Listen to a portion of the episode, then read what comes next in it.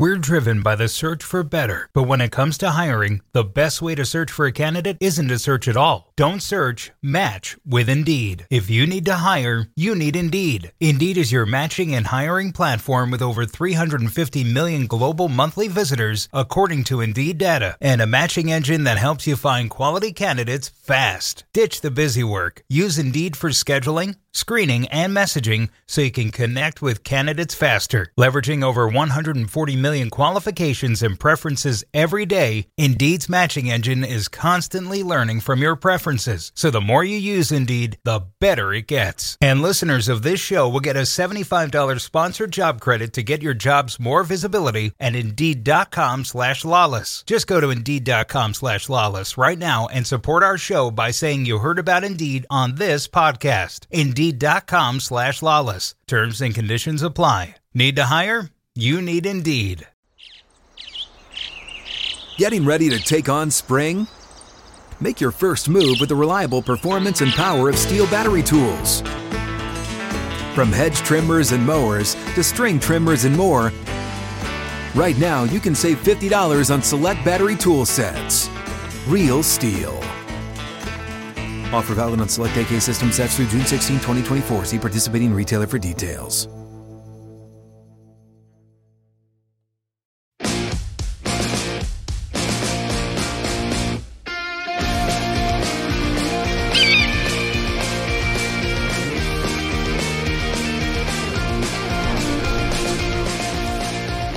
Hello, sunshine. I'm Alexi Lalas, and welcome to the State of the Union podcast presented by State Farm, where we look at the beautiful game on and off the field through the lens of red, white, and blue-colored glasses. Joining me, as always, my friend, my colleague, my guiding light, David Mosse, a soccer savant and a Fox soccer researcher and writer extraordinaire. And joining us, a couple other legends, Stu Holden, Heather O'Reilly. Look, you are all dressed up and ready to go. We come to you, obviously, after yet another win for the U.S. women's national team, a comfortable, shall we say, and we shall say it, victory against, what's the team? Vietnam. All right. First off, before we get into this, we've had a hell of a day already. All right. All of us have been up for a long time in the best possible sense, getting up, preparing for a long pregame show, all sorts of stuff that went on. You are also now staring at two of the only people ever, I think, to go on air on Fox and to... be involved in, what was the name of that animal again? A patamelon relieving themselves. Well, not even relieving themselves. I said it on national TV, so we could say took a dump. Okay, the patamelon took a dump on national television. And we got it from every single angle, ladies and gentlemen. Okay, look, let's get into this, this game. Heather, I'll start with you. Was this a victory's good, but were you happy with the performance? Stuart was worried that the U.S. might shit the bed in the first game, like our morning. Was he really? With what our morning started out with. Oh, okay. No, I said it could potentially be a metaphor. So. Oh, okay. He was worried it might be a metaphor. So he had shit on the mind, and therefore got it. And it wasn't that. I think it was a slower start for the U.S. We would have liked to see more goals. We would have liked to see our experienced players in Megan Rapinoe, Alex Morgan, show up, off why they are polished. I think some of the biggest superstars. I think it was fine. Like when you say fine with like six eyes, it was fine. Is lame. Fine. If I told my wife that she looked fine, that would not go over. No, that's actually a compliment. Well, actually, it is a compliment. Did you say somebody looked fine? Have you never told Anne? Well, it depends. It's one thing if you say, maybe for boomers, that's like, I love you look fine. That's different than saying, you look fine. So that's what I hear you saying about this game, Mossy. There's a generational divide here. Mossy, pull this whole thing together. Pull this together. Going off the rails. First off, breaking news: Chad, the zookeeper, has been fired. But I do want to start with the U.S. 11 because we were all trying to decipher to what degree was this what Vlatko considers the best 11, minus obviously you would plug Rose Lavelle in for Savannah DiMello had she been fit enough to start, and how much of it was him experimenting. And Julie Ertz was interesting to me. I thought the whole reason she came back was because Andi Sullivan hadn't done the job at the 6, and so you wanted Julie Ertz there, and it was going to be German Cook in the back. Heather, what did you make of that lineup decision of starting Julie Ertz as a center back? Well, I think that, Julie Ertz needs to be on the field. I think that in general, not just for her defensive prowess and leadership, she's freaking good at scoring goals on set pieces as well. So it's literally like, where can we insert her? And this whole couple last months of questioning whether or not, like, is she fit enough? Can she cover the distance at speed to play a holding midfielder, especially a lone holding midfielder at a World Cup? We didn't get the answer to that question. I still have faith that she can. No. But I think that it was like a matter of like, let's get Julie on the pitch. Unfortunately, Alana Cook is the one that sort of takes the fall out of the starting lineup for that. So no, I wasn't surprised. I think, you know, and maybe she can play both, and she will play both. That's actually what I was going to say. Is I feel like the U.S. is clearly one of the best, if not the best team in the tournament, but I think their biggest weakness would be in the middle of the field. And I wonder if Julie Ertz is going to be like, as the tournament progresses here, if Andi O'Sullivan's not getting the job done against a high-level opponent in the middle of the field, we put Julie Ertz back in at the 6, and you put Alana Cook in at the back. And I think that's going to be the thing that we figure out. I think the U.S. were wasteful with their chances. The finishing was poor. That's fine. I think that's going to come. We know that this team has enough talent up front to get the jobs done. I think that the positives are Sophia Smith balled, got 2 goals, had an assist as well.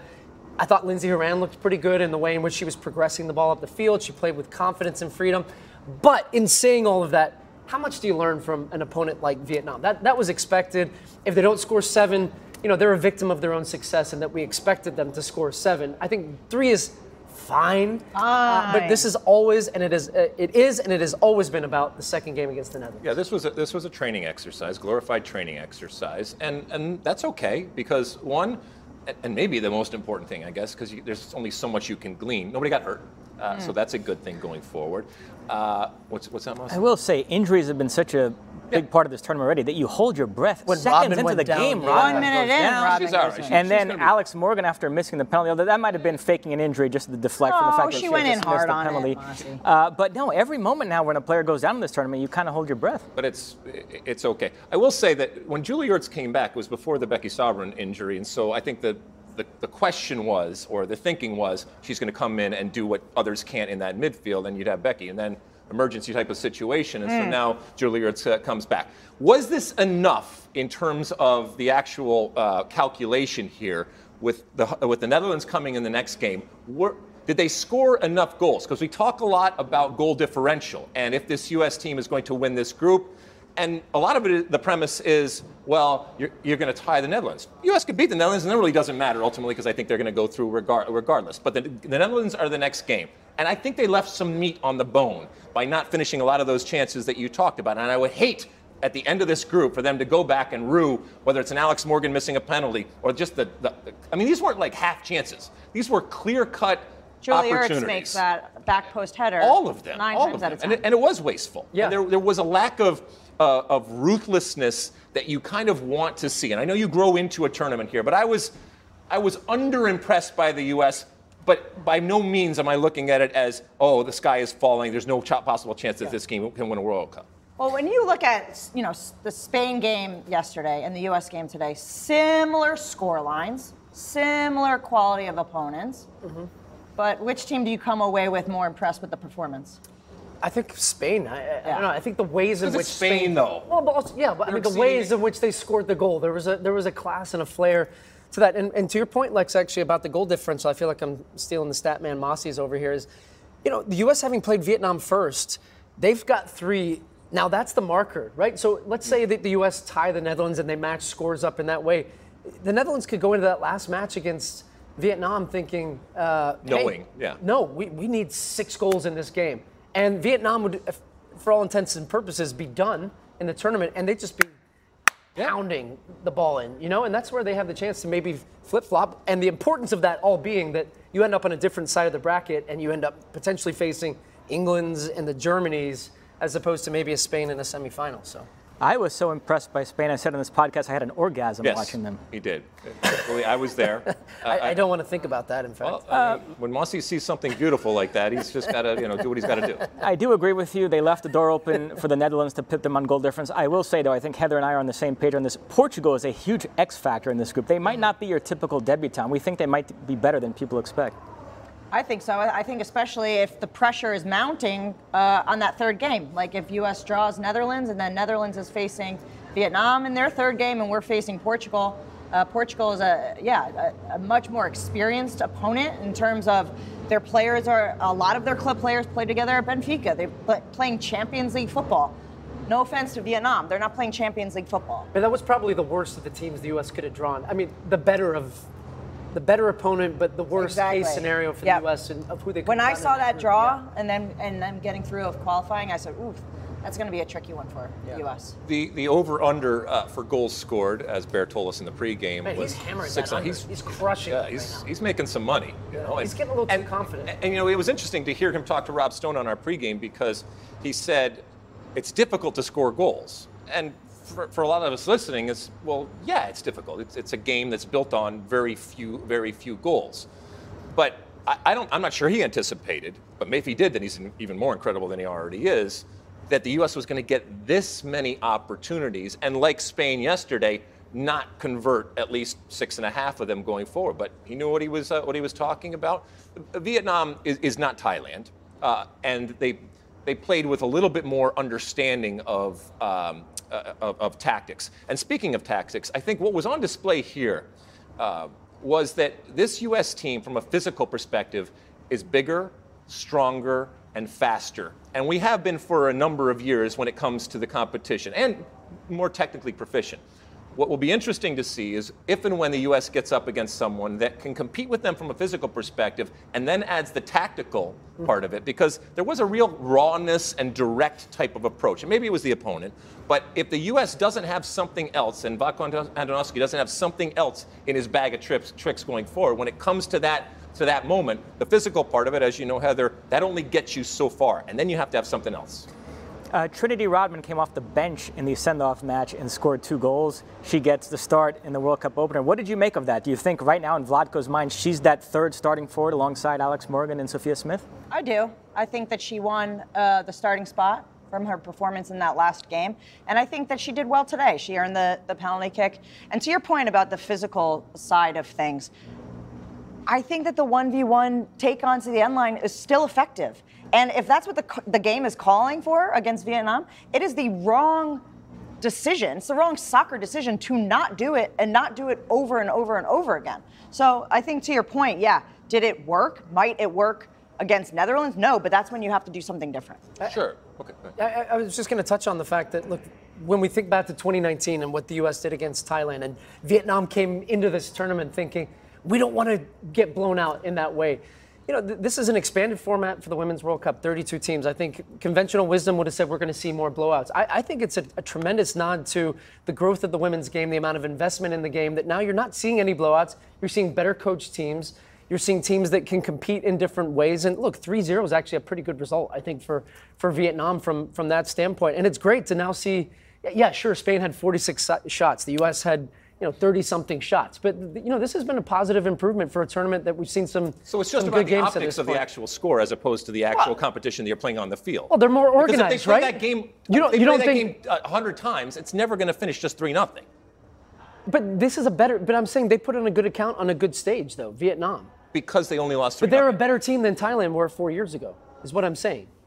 But what if the U.S. had scored every single one of their opportunities today? We wouldn't be saying that. But they didn't. Yeah, but there's every chance the U.S. But this isn't long-distance shots. I mean, this is... So you're trying to say the standard is not as good?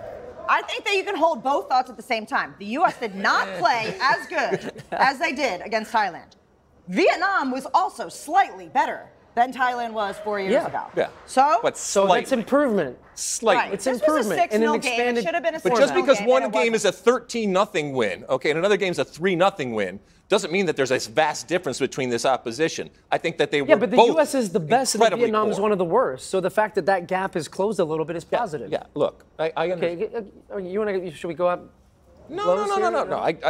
And this was actually something that we discussed on the pregame show, is we were going to get these types of games. And there is a greater good, ultimately, than, you know, we're thinking of it in terms of our red, white, and blue colored glasses and the U.S. winning a World Cup and all that kind of stuff. But in this moment, for Vietnam and for these players, they go back into that locker room and said, hey, you see what happened to Thailand 4 years ago? We only lost 3-0. We gave a good account of ourselves. We proved that at least we can go out there and make it, from a scoreline perspective, not something that's embarrassing. And by the U.S. not piling on the goals, we weren't spared any embarrassing celebrations. So that was the silver lining. That was good. How do you think it's going to be against the Netherlands here? I'm not, don't put words in my mouth. I didn't think that was embarrassing. What, the celebration? The 13-0? Yeah. 100%. Great celebration. Hold on, what are we doing the other thing that you guys were doing? Give it to me. Mosse, can we kick it forward to the Netherlands here? What do you expect in this game? I know we haven't seen the Netherlands yet. They're going to play Portugal, but it's a pretty interesting match, I think, on paper. Absolutely. The two played a great match at the last Olympics. Obviously, they played in the last World Cup final. I think it's pretty close to a 50-50. I have not seen any evidence that this U.S. team under Vlatko Andonovski can just take care of business against an elite opponent. I think any top 10 team they play, it's pretty close to a 50-50. What are you wearing? Oh, this is Jimmy Conrad's garb that... Wait, Jimmy has been in this? Yes. Good. I know. You know what? It actually doesn't like smell that bad. It's a little... It's a little damp in certain areas. Which areas? The armpits, dude. The armpits. Did the animal smell? I mean, before he had his moment over there? No. And I was going to say, if we need to get Chad, the zookeeper, back, so he has a support animal here, emotional support animal, because sometimes you get such in a tizzy. We could bring Ruby back. that was cute. But that was not an actual kangaroo, right? No, it was. It was. There was two. I was holding the one in my fake sack. Right. And Stu was trying to corral the patamelon. Patamelon. But a patamelon is not a kangaroo. No, but there was two different animals. If you actually paid attention during the segment, you it's not a kangaroo, but it's there was still a joey. You're lucky I even registered that you were on air. Okay. They're both marsupials. Is that the right word? Yes, you hit it. They're both marsupials. You hit it on the head. And then we actually we showed one of your first featurettes. When it comes to you. I liked your line. What did you say? I was at $1.25. That's a good $1.25. You got your ass kicked by the rugby player, right? Dude, Mona Lisa Codling. What my God. She's a beast, though. So. She is a beast. Before we finish this out, because soccer continues on as it does around the world. During the actual U.S. game, we come to find out that Messi, playing his first game for Inter Miami. Not just steps on the field, gets about 40 minutes in, but steps on the field and in the 90-plus minute scores a banger, a winner for Inter Miami. And we all saw it. It was all coming through the social media which in front of platforms. Like, you know, the watchful eyes of Kim Kardashian, LeBron James, like all these celebs flew in. They're like, I want to see Messi. My kids love Messi. You think you'll do something cool? Yeah. I mean, that's a star, right? 94th minute free kick. That's a star when everybody is, all eyes are on him, all cameras are on him, stepping up. And, you know, the free kick in the game is something special because everything kind of slows down. It's a set piece. It's all of that. I mean, it's as close to a worked play as we have in soccer relative to a lot of the American sports. So everybody kind of sit out of their seats and you know, he steps up to the ball, and we've just seen it time and time again. And yet when everybody is still saying, all right, what do you got now? And what are you going to look like in MLS? Boom. He provides this moment. Interesting scheduling, having Messi's debut occur while the U.S. women were playing. Stuart, any thoughts on that? It's great to have a lot of soccer on, Mosse. Stu, tweet something out about it, buddy. Come on. I know I'm a couple of days late, I think, in some part of the world on this, but can we talk about the MLS All-Star Game for one minute? Yeah, go ahead. MLS has tinkered with this format over the years. We're now back to having it be a European club. I love the MLS versus Liga MX stuff. I guess we can't do that anymore because of the League's Cup. I don't like the European clubs coming over here to play. To me, it's a no-win situation for MLS, and you run the risk of having what happened this week happen if you face a European team that takes it seriously and is close enough to the start of its season that they're in good shape. What's your solution? Do we have enough star power in the league now to just have it be East versus West and not have to import star power from anywhere else? We've done that before. All-Star games. Sorry, you're saying it was embarrassing? All-Star games. Yeah, they lost 5-0 to Arsenal. I realize that, but yeah. All-Star games are ostensibly supposed to be a showcase for your league. You tell me how that was a positive showcase for MLS. I can't tell you about it. It all depends of what you want out of it, right? I mean, like MLS shifted to the European club model because it was about ratings, it was about creating interest commercially. They got a lot more. I think we actually did. Was it the last one? It was US MLS All-Stars against Atletico Madrid in Orlando. I think it was one of the lowest rated all-star games that we'd had. The interest was an all-time low. That's when they're like, let's do Liga MX. Now you've got the League's Cup, as you said. I don't really know what the answer. I would love if this league was at a point where you could do East versus West. Maybe Messi changes that, right? I mean, maybe having the star power of Messi and who that might bring in, you could create enough stars internally within the league. But maybe, you know, make it interesting in a different way. Penalty shootouts from 30-40 yards away. Like, bring it on. Let's get creative. Let's do. Now, I love that the skills challenge is back. Now you're speaking my language.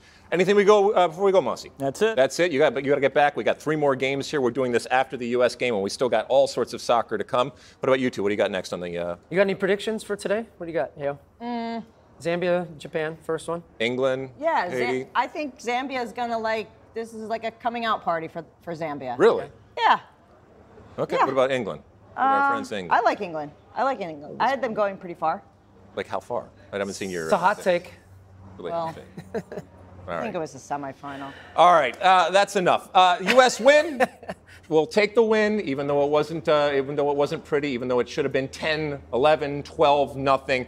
We'll be back again each and every day, wrapping up what is going on the State of the Union, presented by State Farm, by the way. And until then, and as always, my friends, size the day.